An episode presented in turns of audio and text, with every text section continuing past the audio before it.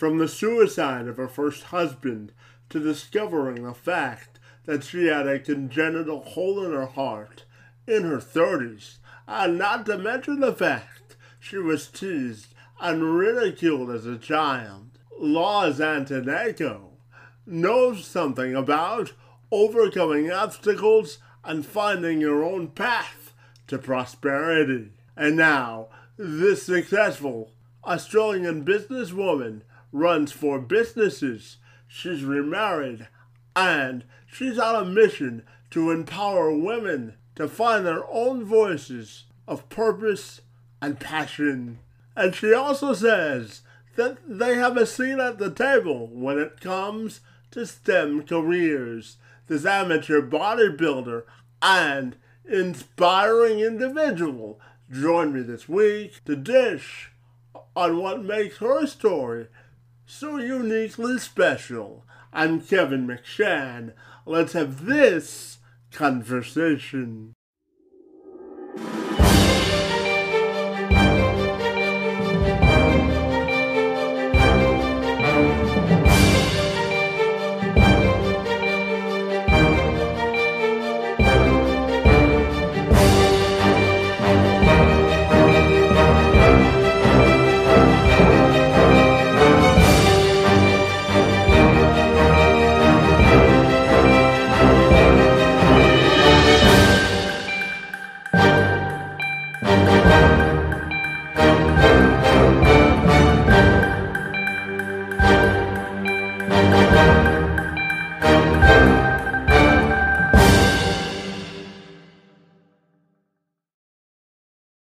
If you're ready, welcome to the program, and we're excited to spend a couple of minutes with you to learn all about your inspiring journey. So great to see you, and thanks so much for being here.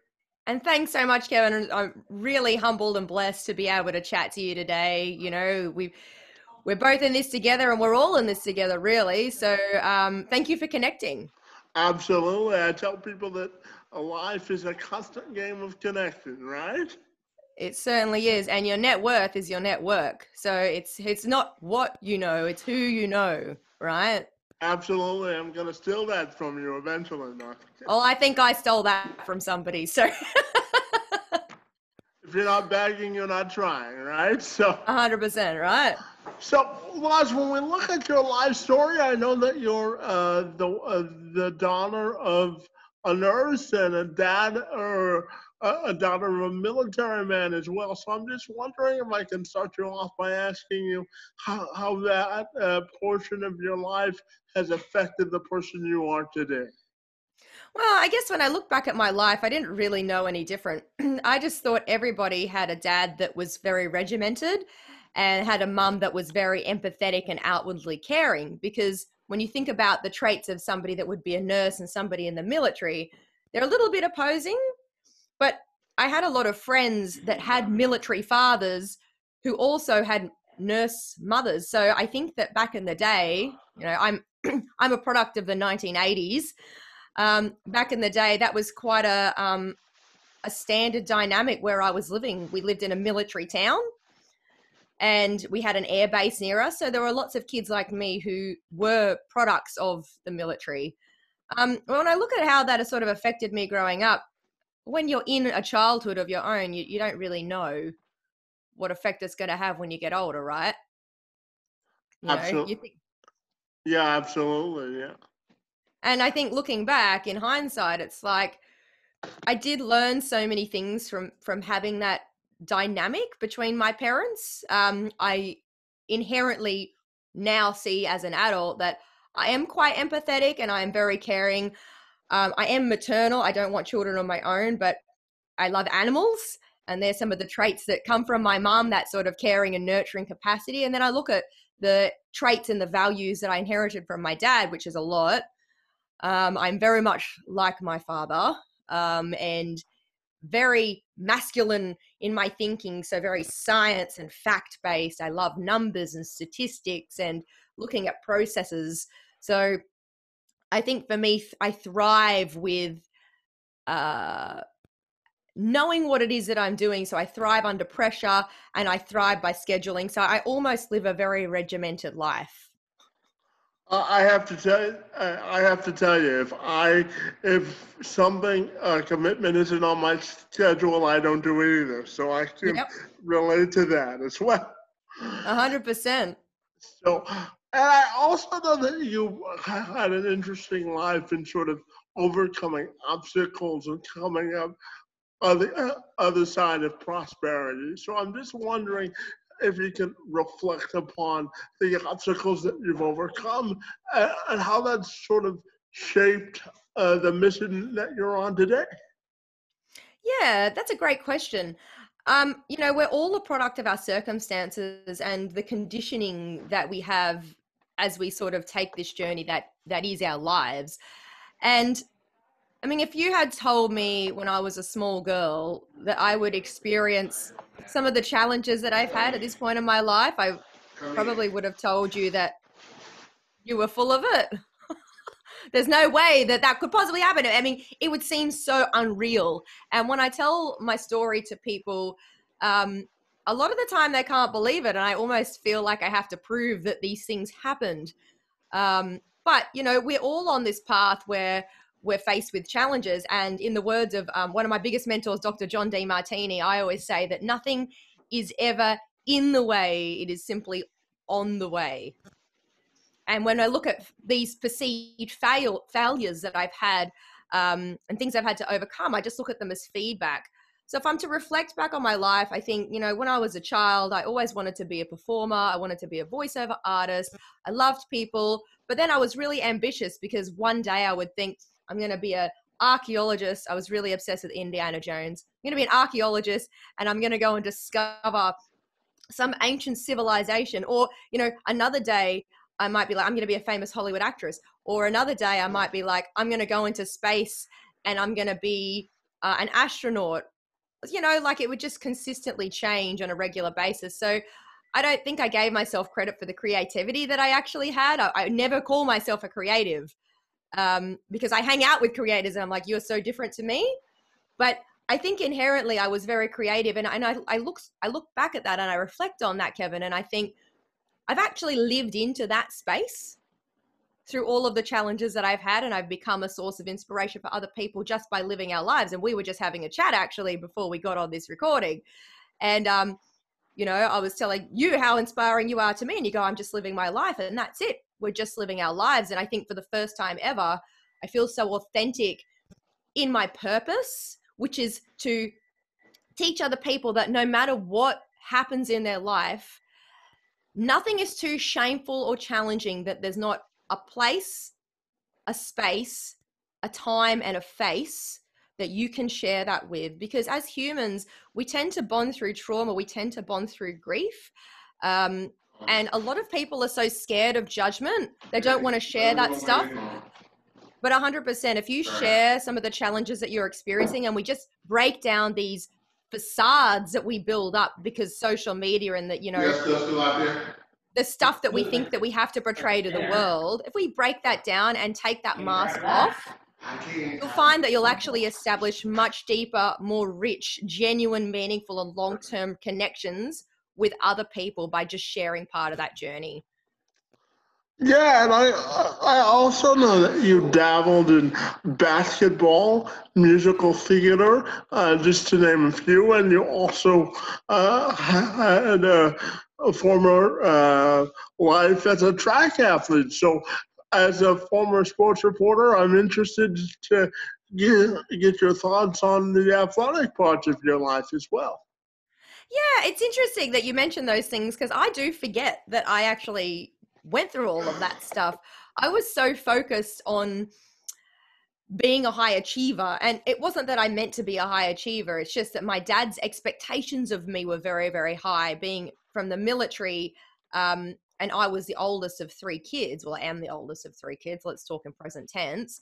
I always wanted to sort of win my dad's love by being good at things. And so part of that ambition in me was to be good at school and to try really hard. I've always tried really hard at everything that I do. But some of that was explored through athletic ambition. And it was interesting, as I was growing up, I was very tall. And I was one of the tallest girls in my grade. So naturally, when you've got a basketball team that needs some players in it, I was asked to play. And I slowly worked my way up to sort of state level. And this is going back when I was early teenager. And then I found that I really enjoyed sport in general. And I think what I loved about sport and athleticism is that it's just like life, right? You've got to train hard. You've got to work at it. You've got to put the time in. You've got to do the work on yourself. And you've got to learn to accept these failures, because you can't win all the time. If you win all the time, you never learn anything. And what that taught me was that losing can be feedback on so much.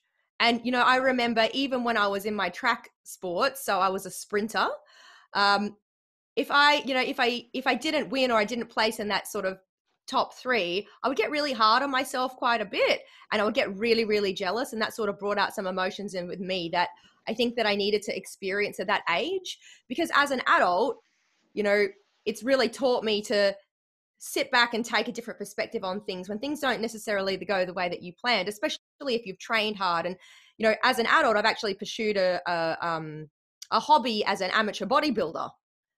And, you know, it's great to sort of see what that looks like as an adult, having experienced athleticism as a child, and you appreciate it a lot more. And when people win and you may not necessarily place as highly as you'd expect to, you still take something very positive from that experience, and you celebrate, the wins of other people as well. So sport is one of those things that's always been a very inherent part of my life. And Dr. D, I'm fascinated with your story from this perspective in terms of overcoming the barriers that present themselves in life. So I'm just wondering if you could provide some thoughts on not being afraid to sort of capture the goals in life that you set for yourself. What would you say to a person who may be watching or listening to this about the importance of capturing what it is that's important to them? I think a lot of people, especially at this day and age, and it's hard for me to provide updated commentary on this, because I was a product of the 80s, as I mentioned before. So, you know, technology didn't play a big part of my life until I became an adult. I didn't have a mobile phone or a mobile device until I was 18, and it was just a basic handheld mobile phone. So, you know, you weren't attached to social media or the scrutiny of other people. So when I look at setting goals and having values and the importance of what that is for people, I can only speak from my perspective. I've always set goals, whether I recognize it or labeled it as that or not. Through school, we'd have assignments. I would always plan. I mean, I was a crammer when it came to like exams and stuff. That is something that I used to do a lot. But it got me through, because I'd be able to strategize and reverse engineer things. And that's how my brain works. So not everybody's like that though. And I find, especially as a coach dealing with clients, a lot of people do get very much stuck in their belief systems, and they don't have flexible thinking. And it's interesting. I remember sort of at university, I would make friends with a lot of people and then touch base with them years after we graduated. And it's like they never did anything with their life. And we all know people like that. You know, we'll speak to them and they're constantly just addicted to their problems, you know, and they never seem to make any progress. And the reality is that if we just continue to perpetuate that cycle, we're going to get to the end of our life and have a lot of regret because we didn't take action. So if there's one tip that I can give people, it's to actually sit down and work out what your values are in life. And it wasn't until I did that I actually skyrocketed my entire life. My personal life improved. Although I was overcoming a lot of adversity, my first husband passed away. He took his own life. I've had a hole in my heart. I've had a lot of health conditions, you know, over the years that have been quite debilitating at times. But because I've always set a goal, and I've broken that down into milestones. And my goal is to reach as many people and teach them that they can live extraordinary lives, but you've just got to have a blueprint. You've just got to have steps, and you've just got to see that you're working towards that and staying inspired. So if that's my main goal and that's the reason that I'm here and that's my purpose, everything that I do every single day links into that. So if you don't have any idea what your values are, and my values are learning, teaching, and being mobile, you know, keeping my health in check, they're my three biggest values. If I'm not doing and taking daily action every single day towards those three values, then I'm not getting closer to my goal. So unless you can work out what those values are, you cannot move forward. And I think for a lot of people, just doing the work and sitting down going, okay, my biggest value is family, financial freedom, or whatever it is for them, then you can start to work out what are the small daily actions that I can take every single day and then set milestones in the future.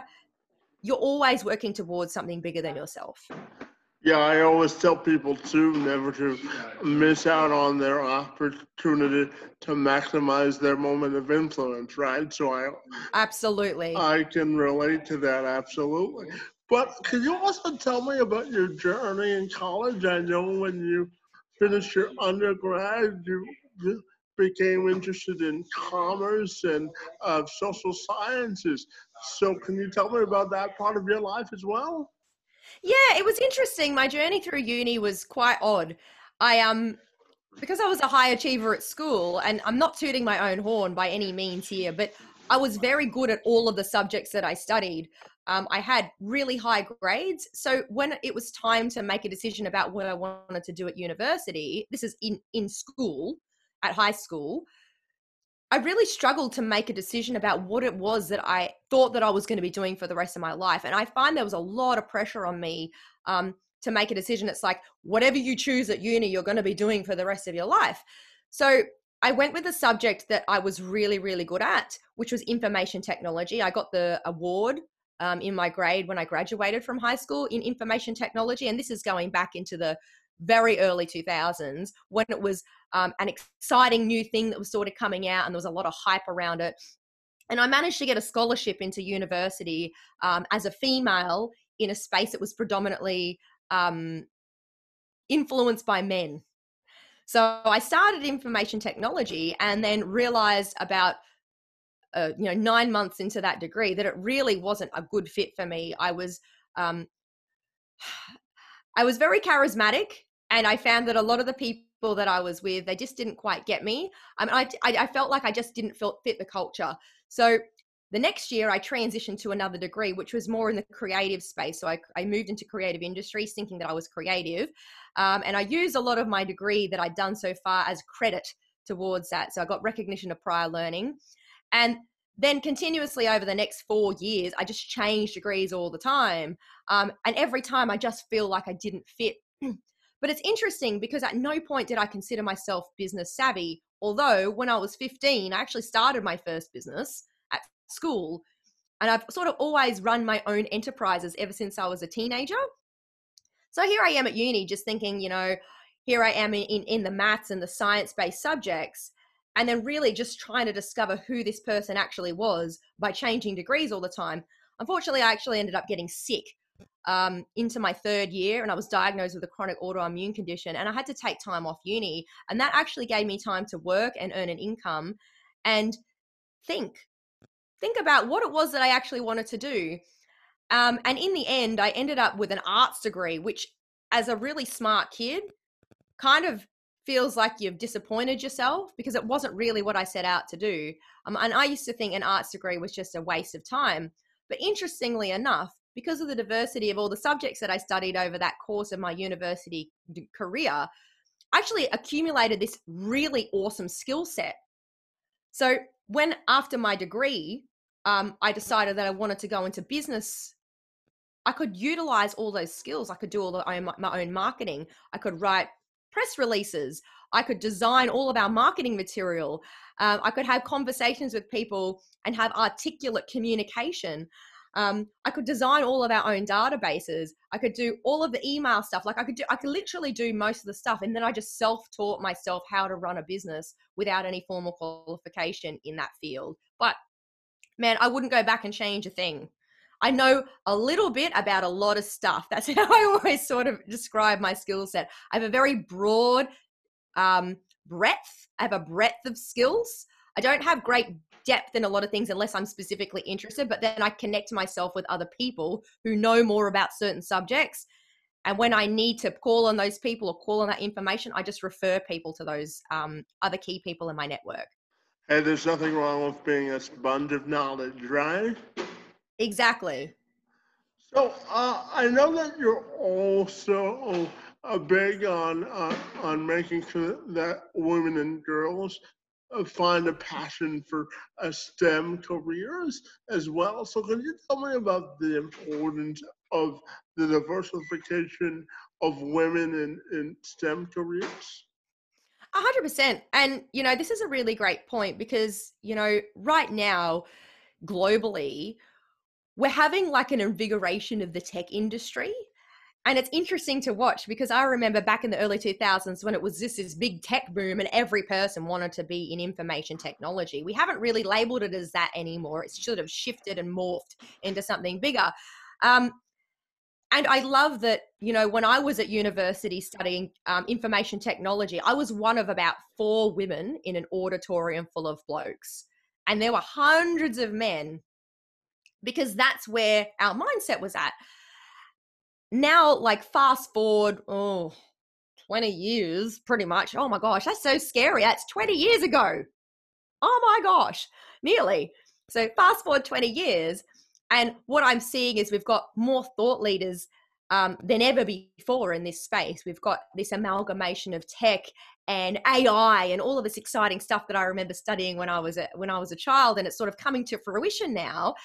But I still see that women are still the minority in that space, which, you know, is a little bit frustrating, but there are so many amazing, inspiring women in that space. So if you are a female that's wanting to, you know, pursue a career in like the STEM space, go for it. Go for it. There is no stopping you because you know what? We need feminine energy in those spaces. We do. It's a very different energy to masculine energy. And, you know, men and women and anybody in between, we all have an amalgamation of those energies within us, but we definitely need more representation of feminine voices. So if that's you, nothing is stopping you at all. You were just you're just stopping you. Yeah, diversification is the key to the spice of life, in my opinion, right? 100%. Everybody has something to offer in life, right? Yep. So 100%, mate. Yeah, I'm also wondering if we can circle back to sort of the emotional part of your life and how you overcame having that congenital heart problem and the suicide of your first husband and how that shaped you as a person and what you learned about yourself. Yeah, you know, like when I look back at my life, it has been a string of very challenging situations. And I don't think I've given myself enough credit really most of my life, actually just pushing through. And people say, you know, how did you get through that? Just excuse me. I just got to adjust my headphone. People go, how did you get through that? I go, I don't know. I just kept going. I don't really know any other way to answer that. But when I think about it, I think my entire life I've been quite resilient. And you know, my forefathers, you know, like my grandfather, who was one of my biggest mentors, you know, he lived through a war. My grandmother, she's still alive, and she lived through a war. They lived through the Blitz in London and just kept going. So I think genetically there is like this tendency to just push through. I don't know where we come from. I know we're Scots, so we're pretty resilient and pretty stubborn people somewhere along the line. But the reality is that it's always been in my DNA just to keep pushing through.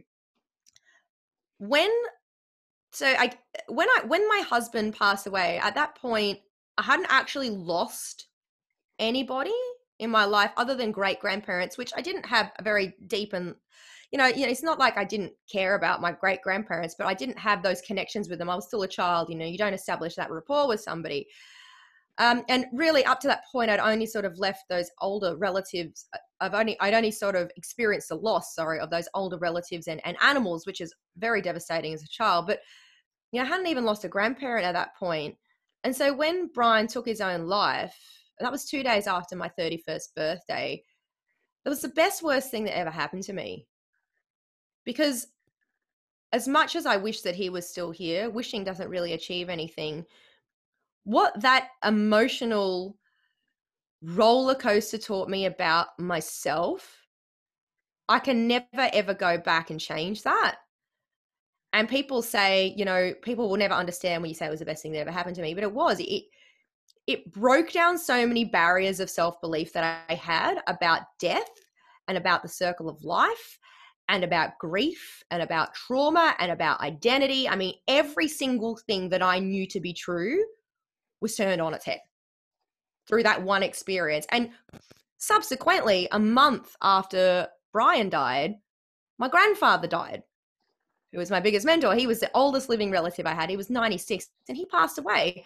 And I handled that differently to the way that I imagined that I would, because I was always so scared of death because I'd never experienced it. So I was just scared of it. And we get scared of the things we don't know because they seem foreign to us. So what that taught me about grief was that you can move through it, but it also taught me that people that haven't experienced grief just don't get it. Because I was one of those people, I didn't get it. And all of my friends over the next sort of 18 months after Brian passed away, they all sort of left my life because they said that I'd become self-centered.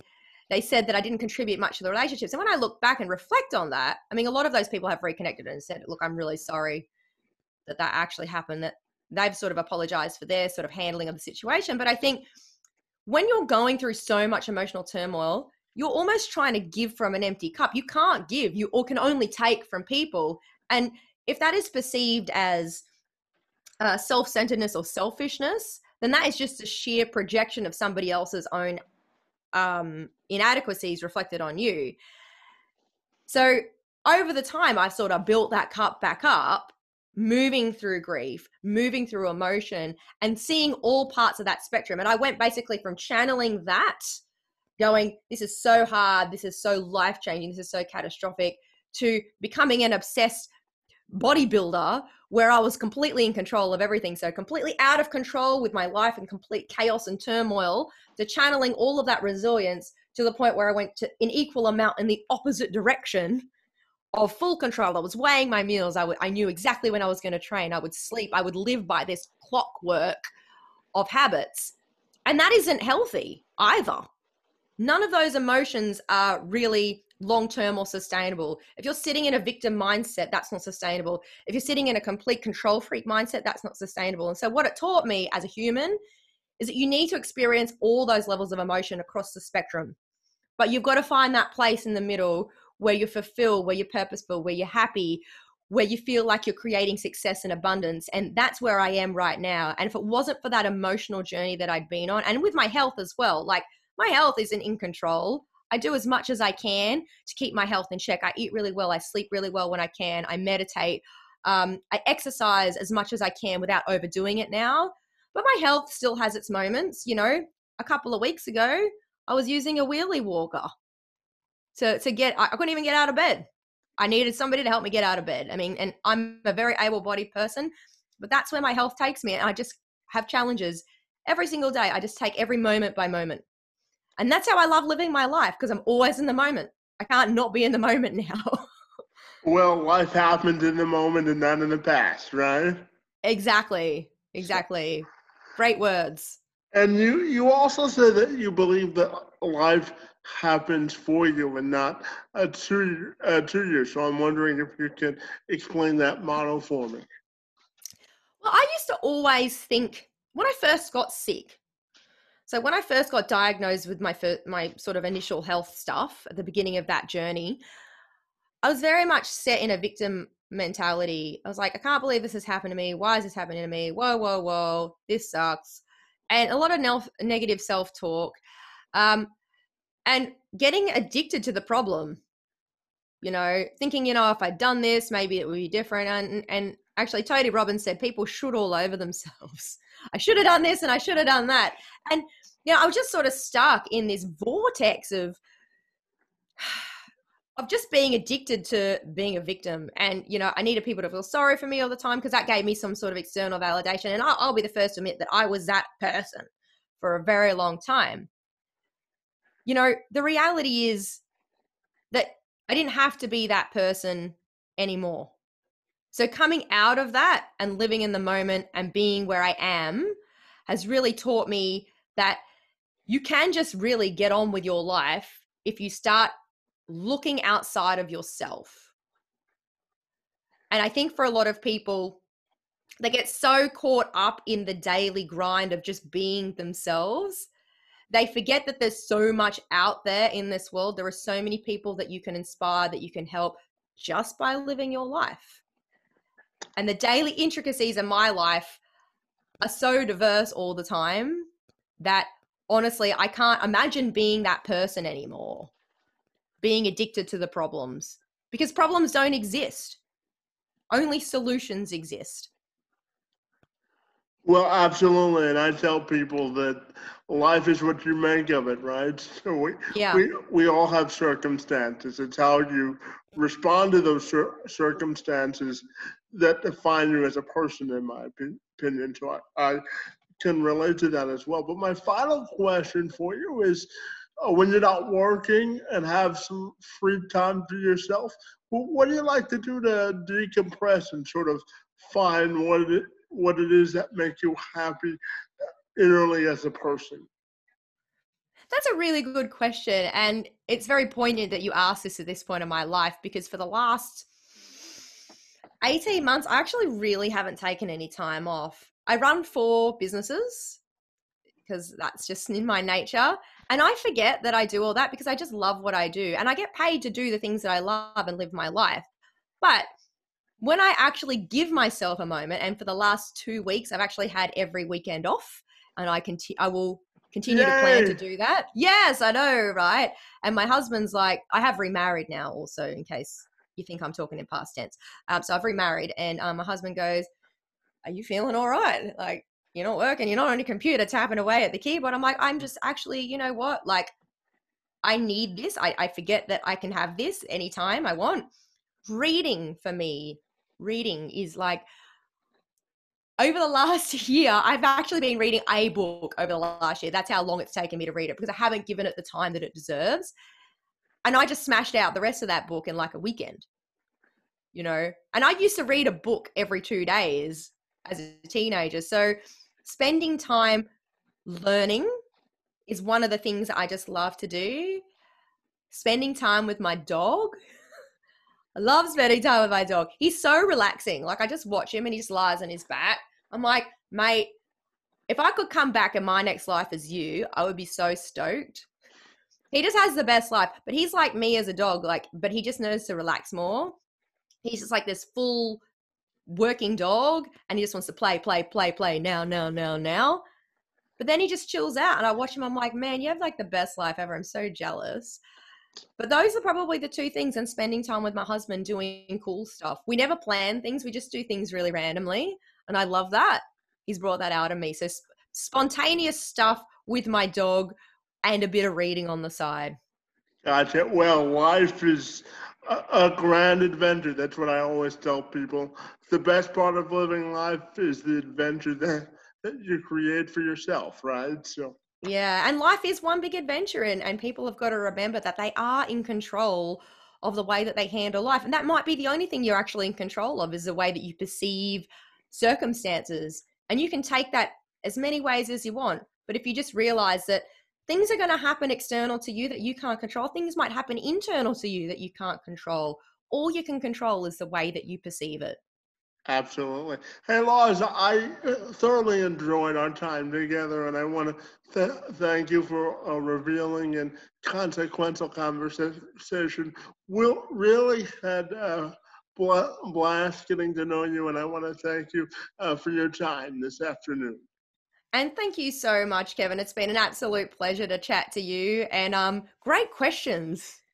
Well, thanks for taking the time out to research and, you know, ask some excellent questions. Absolutely. And thanks for sharing your inspiring story, and thanks for your time today.